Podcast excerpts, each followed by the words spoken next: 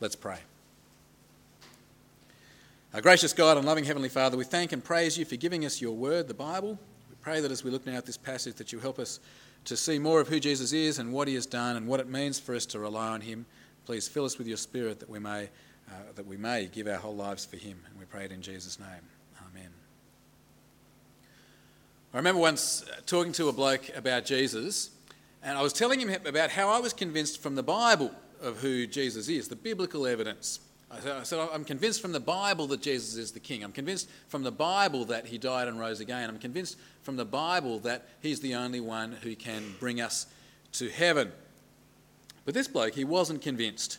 And he said to me, he said to me, How can you trust the Bible?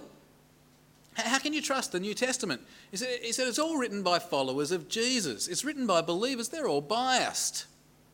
He said, If you could show me writings by people who didn't believe in Jesus, but saw his death and resurrection and talk about how he died and rose again, then I'd believe it. Have you ever heard people say stuff, say stuff like that? Uh, they say the account of the, the death and resurrection of Jesus is biased because it's only written by people who believed it, by, by Christians. You think there's some strength to the argument? I, I mean, there is such a thing as people being biased, isn't there? Uh, people, get, people get vested interests in stuff that they become a part of and so they're inclined to be biased about it. If you want to come to a conclusion about whether the earth is flat, uh, you wouldn't want to do it by only reading stuff by paid members of the Flat Earth Society. Well, then, why would you come to a conclusion about Jesus by only reading stuff from his followers in the New Testament? See the argument? See the issue? The New Testament is all written by believers. So, how can we trust it? Well, in the New Testament, in Mark chapter 9, which is the chapter we're up to, we've been working through Mark's Gospel the last few months, and we're up to chapter 9 now, and we're, we're just on the other side of a major turning point in the story. And we need to just go back to it in chapter 8 to, to get our bearings. For, for the first eight chapters of Mark, Jesus was doing miracle after miracle after miracle until finally, chapter 8, verse 29, the disciples recognized that he's the Christ, that he's the king in God's kingdom. As I say, it's a major turning point. The thing is, as we saw last week, the disciples don't really understand what it means for Jesus to be the Christ. And they have no idea what they're in for as his disciples. Uh, they've got these wrong ideas in their heads about what the Christ will do. They think the Christ is going to be, rightly, they think he's going to be the king. They think he's going to be the king of the world. They think, we are buddies of the king of the world. That is pretty cool must be some perks, I would have thought, in being the buddies of the King of the world. We're in with the Christ. All our dreams, they think, are about to come true. Uh, they're, they're going to be rich and powerful beyond their wildest imaginations. But that's not the kind of Christ that Jesus is. And in chapter 8, verse 31, he started to teach them what's going to happen to him. He said he's going to suffer and die and rise again.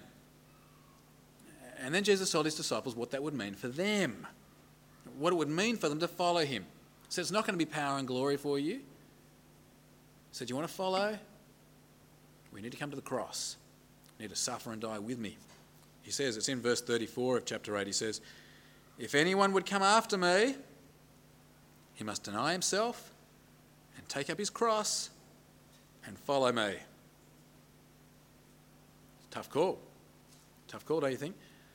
But, but Jesus gave his disciples all kinds, of re, all kinds of reasons why they ought to do what he says, why they ought to follow him even to death. He says, he says that the salvation that he gives is, is more valuable than the rest of the whole world put together. And so there's our context. There's our context for chapter 9. The disciples, they finally recognized that Jesus is the king in God's kingdom, but now he's, he's completely shattered their expectations. He's told them he's going to suffer and die. He's told them that following him will mean suffering and death for them. From their perspective, it is, it's, it's unbelievable. They, they just cannot, they're like spectacular. They, they, they just cannot get in their heads that, that the king could suffer. So we come to chapter 9. Um, chapter 9, verse 1, uh, Jesus says something that, uh, that is often misunderstood. He tells the disciples tells them that they're going to see the kingdom of God come with power before they die. Have a look with me at uh, chapter 9 and verse 1.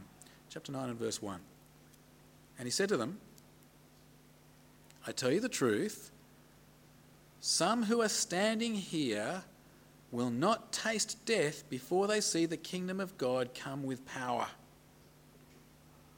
Now, when many people read this, they think that it's talking about the, um, the, the, the, return of Jesus to earth, the, the second coming, so called. Uh, they think that Jesus is saying that he will return before all his disciples have died, and so they think Jesus got it wrong. I think they've got it wrong, though. Um, it's not a right understanding of what Jesus says here. The clue, I think, is in the previous verse. If you look back to the previous verse, because it flows on, you'll see that Jesus talks about the Son of Man coming in his Father's glory. Do you see that? Halfway through chapter 8, verse 38, it says, The Son of Man be ashamed of him when he comes in his Father's glory with the holy angels. You see that there? Now, again, people think that's talking about the second coming. Um, people think that the song we just sang about seeing coming with the clouds of heaven, they think it's talking about the second coming. It's not. It's not talking about that. In fact, it's a reference to the Old Testament. And I've put the reference there on your outline from Daniel chapter 7. And as I read this uh, from Daniel 7, I want you to think what's the perspective? Where is Jesus coming to? Okay, where is he coming to? Where's the Son of Man coming to? So Daniel 7 is there on your outline. In my vision at night I looked, and there before me was one like a Son of Man coming with the clouds of heaven. He approached the Ancient of Days, that's God, and was led into his presence. He was given authority, glory, and sovereign power. All peoples, nations, and men of every language worshipped him. His dominion is an everlasting dominion that will not pass away, and his kingdom is one that will never be destroyed. Where's the Son of Man coming to? He's coming to God, isn't he? Not coming to earth, he's coming to God. He's coming into heaven.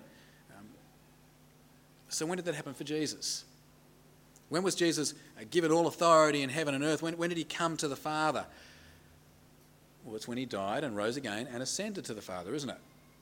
And so that's, what's, that's what Jesus is talking about in chapter 8, verse 38. It's what he means by the coming of the Son of Man. And that's what he's talking about in chapter 9, verse 1 as well. It's, it's flowing on. That is the powerful coming of the kingdom of God. He's promising that the disciples will not die until they see him die and rise again and ascend to the Father. And of course, that's a promise that, is, that did come true, isn't it? Uh, the disciples, despite what Jesus is telling them to do, they didn't follow him to death on the cross. Uh, they did see him die and rise again and ascend to God. The disciples did see the kingdom of God come with power in their own lifetimes. What Jesus said came true. But remember, at this point, they, they, they cannot believe it's going to happen. They've still got spectacular Zaph in their minds. That, that they cannot believe that Jesus has to die before he enters his glory. They find his words really hard to take. And so God does something amazing. God here, what he does is he's being a bit like one of those ladies in the supermarket. You know, they generally hang around near the fridges in the supermarket and they'll offer you samples of their stuff. You know, come and taste some Philadelphia cream cheese with green stuff on a, on a cracker or something. They'll give you little samples of things. Okay, well, God, what he does here is he gives the disciples a sample of the glory of the Lord Jesus Christ, a sample of his resurrected glory uh, to help them to believe him, to listen to him. God gives them a foretaste, a foretaste of the coming of the kingdom in power. Jesus takes his three closest disciples there's Peter, James, and John. He heads up a mountain, it's probably Mount Hermon, and Jesus is transfigured before them, literally metamorphosed. God reveals Jesus' glory to the disciples. And uh, Moses and Elijah, two of the most famous Old Testament prophets, they appear to meet with Jesus. Verse 2, have a look with me, verse 2. After six days, Jesus took Peter, James, and John with him and led them up a high mountain where they were all alone. There he was transfigured before them. His clothes became dazzling white whiter than anyone in the world could bleach them. And there appeared before them Elijah and Moses, who were talking with Jesus. Now, Peter's scared. He doesn't know what to say. In typical form, when he doesn't know what to say, he says something, and so he offers hospitality to his guests. A gracious idea, but just kind of misses the point, a bit superfluous, really. Verse 5. Peter said to Jesus, Rabbi, it's good for us to be here. Let us put up three shelters uh, one for you, one for Moses, and one for Elijah. He did not know what to say, they were so frightened. Um, then a cloud comes. It's uh, Old Testament symbol for the, the, the, presence of God. And God says the same thing about Jesus here as he said back at his baptism. He says, and first he's quoting Psalm 2, where it talks about uh, the king of the world who, who overtakes the world. He says, You are my son. Well, this is my son. And then he quotes Isaiah 42, which is talking about the servant of the Lord who will die for God's people. He says, uh, Whom I love. And then in a final little snippet, he quotes Deuteronomy 18:15, which is talking about uh, the prophet that God would raise up like Moses. He says, he says, Listen to him. The disciples look, and only Jesus is there. Moses, Elijah, they've passed away. Uh, God is speaking about Jesus alone. Jesus alone is the king and the servant. Jesus alone is the Christ who suffers and dies. They need to listen to him. Verse 7. Then a cloud appeared and enveloped them, and a voice came from the cloud This is my son whom I love. Listen to him. Suddenly, when they looked round, they no longer saw anyone with them except Jesus. Amazing experience for the disciples, don't you reckon? A great reason to listen to Jesus. But Jesus knows they still don't understand, they still don't believe. And so he, he says, Guys, just, just keep a lid on this, all right, until you see me rise again from the dead and then they don't even know what he's talking about with that. Verse 9. As they were coming down the mountain, Jesus gave them orders not to tell anyone what they had seen until the Son of Man had risen from the dead. They kept the matter to themselves, discussing what rising from the dead meant. And then the disciples asked Jesus a question. Now, um, this may seem like a bit of a strange question to you and, and, to me, but with a bit of background, I think we can understand it. They ask, they ask mate, isn't Elijah supposed to come first? Isn't Elijah supposed to come first?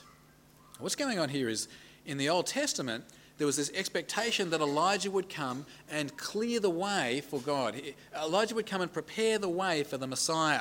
And so what they're saying is, Jesus, Elijah's meant to come first and prepare the way for you. There's no need for you to suffer.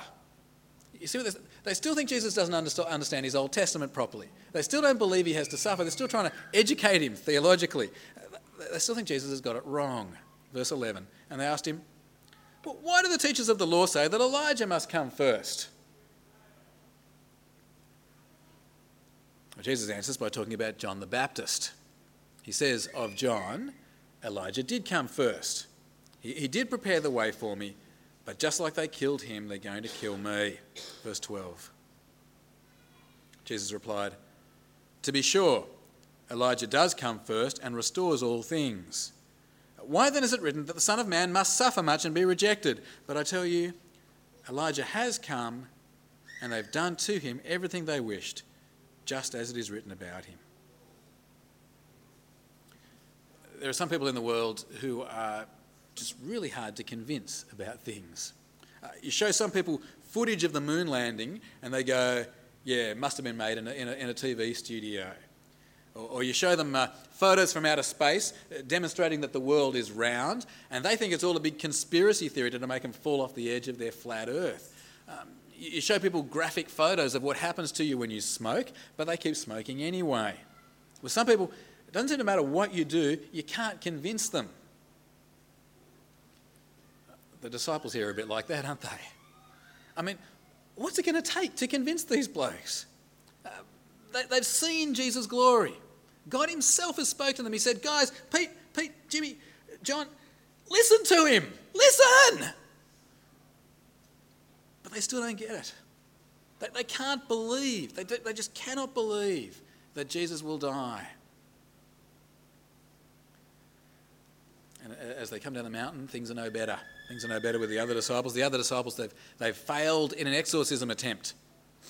Uh, the teachers of the law, they think great, and they're in for a bit of biffo, and the crowd are all watching on, going, fight, fight, fight. They're all cheering for a fight. It's, it's a scene of chaos, and it's a scene of, sorry to use a big word, but uh, I do like to you know, educate you and inform you. Uh, it's a scene of ubiquitous unbelief. All right, okay, you can, you can run that uh, by someone tomorrow, that word. That it, it, means unbelief is everywhere, it's ubiquitous. Okay, yeah, nobody believes the way they're supposed to. Verse 14.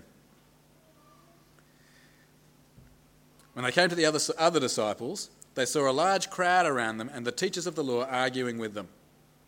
As soon as all the people saw Jesus, they were overwhelmed with wonder and ran to greet him. What are you arguing with them about? he asked. A man in the crowd answered, Teacher, I brought you my son, who's possessed by a spirit that has robbed him of speech. Whenever it seizes him, it throws him to the ground. He foams at the mouth, gnashes his teeth, and becomes rigid. I asked your disciples to drive out the spirit, but they could not. O unbelieving generation, Jesus replied, How long shall I stay with you?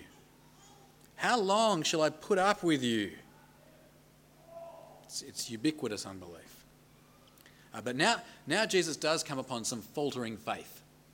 Um, as he calls for the boy to be brought to him, he finds that the, that the dad has a, a faith of sorts. He's a bit like the disciples. He believes, but he's struggling with unbelief. The thing is, for Jesus, that's enough because it's not a question of how much faith, it's a question of the strength of the object of the faith.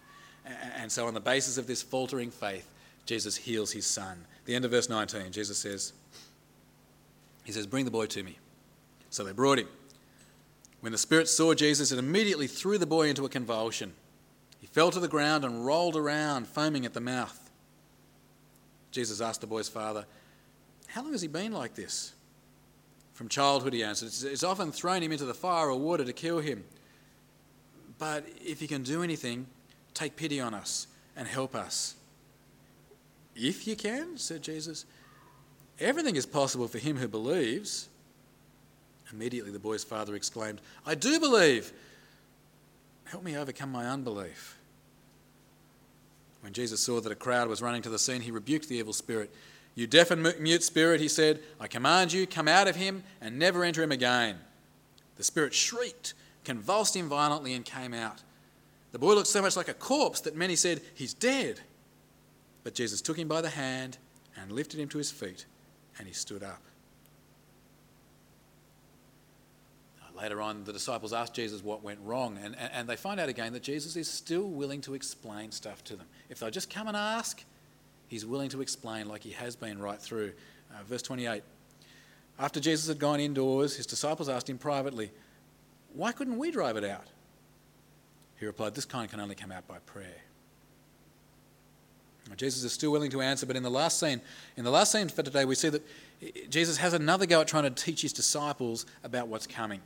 He says that he will die and rise again, but they don't understand, and on this issue, they won't ask him to explain. Verse 30. They left that place and passed through Galilee. Jesus did not want anyone to know where they were because he was teaching his disciples. He said to them, The Son of Man is going to be betrayed into the hands of men. They will kill him, and after three days he will rise but they did not understand what he meant and were afraid to ask him about it. Well, the disciples aren't looking too good, are they? Um, they have seen and heard some amazing stuff. They have seen Jesus transfigured. They had a foretaste of the glory of the heavenly Jesus. They've heard the voice of God Himself tell them who He is, tell them to listen to Him. They've seen and heard Jesus drive out another demon but yet they, they cannot believe what he's saying. They just cannot believe that Jesus could possibly suffer and die and then rise again, and they won't listen to him. All right, well, there, there's the passage in its context. That's what it means. Next question then for us what, what's the application of this passage for us? What, what, are we going to do with it? On your outline there, you can see a couple of ideas. Um, a couple of ideas about how this might apply to us. First, and I think this is the, this is the fundamental application, it's the same as last week. This passage is calling on us to believe in the King who suffers. We need to believe what the disciples at this stage in Mark could not believe. The King of the world, the, the, the God of the universe, came to earth to die. It wasn't a, a mistake, it wasn't an accident, it wasn't an afterthought. That is what he came for. He came to die on the cross to pay for the sins of you and, and me. It's only then that he returned to the Father in glory. We need to believe in the King who suffers. More than that, though, we need to commit ourselves to his path. Just like Jesus suffered on his way to glory, he calls on his followers to do the same. We need to get our expectations about what the Christian life should be like here on earth. Uh, there are people around today who will tell you that the Christian life is all about health and wealth and prosperity. That when you trust in Jesus, all your problems will suddenly get fixed and your life will be nice. That is not the picture that Jesus gives. It's not what Jesus says to expect. Or, or I keep running into people who somehow, I don't know what Bible verse this is, but, but somehow they think that, that God's will for them is to be happy. I heard a very sad example the other day. A, a bloke was having an adulterous affair. His pastor, a mate of mine, confronted him about it, and the bloke said, But surely God wants me to be happy. Again, it's not the picture that Jesus gives. Here in this life, God wants us to be obedient. He wants us to be holy, and that may mean not being happy. It may mean obeying what God says, even if it makes you unhappy. The biblical expectation is suffering here and now, glory later. And that's what Jesus is calling us to here in Mark's Gospel to be willing to give up everything, even give up life itself for Him.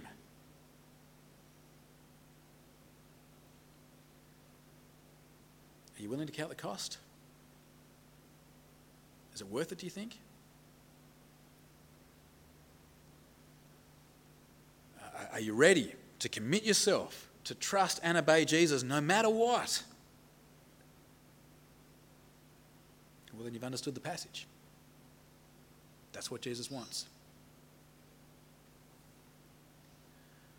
Now, of course, at this stage in Mark, um, the disciples weren't up for it. And I think as we read, we are meant to disapprove of them. I don't know why, but everybody in Bible study seems to be very sympathetic towards the, the disciples. Everyone seems to, you know, feel, uh, Steve apparently is the only one who calls them numbnuts. Uh, everyone else seems to be very sympathetic towards these disciples. I, I, don't think we're meant to be sympathetic towards them. I think we're meant to see them as an example of unbelief, not to be followed here. Unlike them, we should listen to Jesus and trust him. But the thing is, from our perspective, there is some value in the stubbornness and unbelief of the disciples. There's value in it. There's value in it because it makes them good witnesses later on. Uh, later on, when they are finally convinced, they are good witnesses. Uh, that's my second point, and it brings us back to where we started. Yes, it is true. The New Testament is only written by people who believed in Jesus.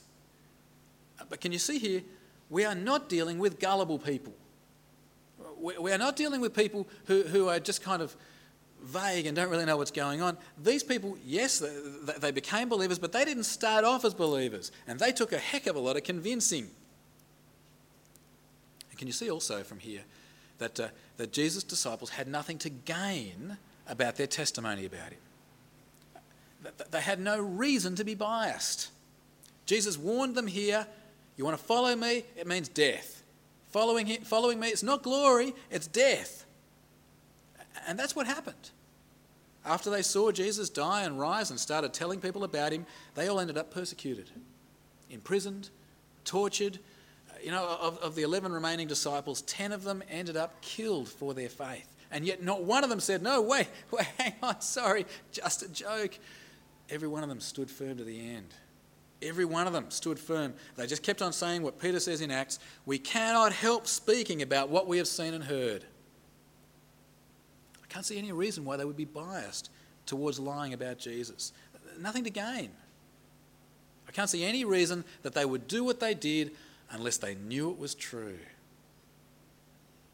I know there are people who say you can't trust the Bible because it's, it's only written by believers. But, you know, the more I think about it, the more I think it's a strange thing to ask for. It's a bit of a weird thing to ask for an unbeliever who saw the death and resurrection of Jesus to write about it. Put yourself in the picture for a second. If you were there, if you saw the miracles, if you saw the transfiguration, if God spoke to you, if you experienced the life and death and resurrection of Jesus, how could you remain an unbeliever? I don't understand how people can ask for evidence from unbelievers about the death and resurrection of Jesus. People who saw the death and resurrection of Jesus were convinced and became believers because it was so convincing. Can you see what I'm saying?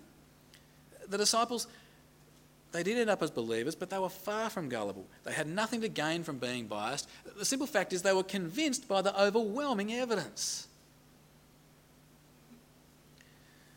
Well, I know at this point in Mark 9 they are failing. I know they ought to listen to Jesus and believe him. I know we should be frowning, and, but I think there's a sense in which we can be glad that they didn't believe. There's a sense in which we we can be glad that they took a lot of convincing. I, I know I am because, well, because it, it really helps to convince me. What these disciples are saying is true. Jesus is the King. He did die and rise again. And following him, it's, it's worth more than, than anything, worth more than everything. Let's pray.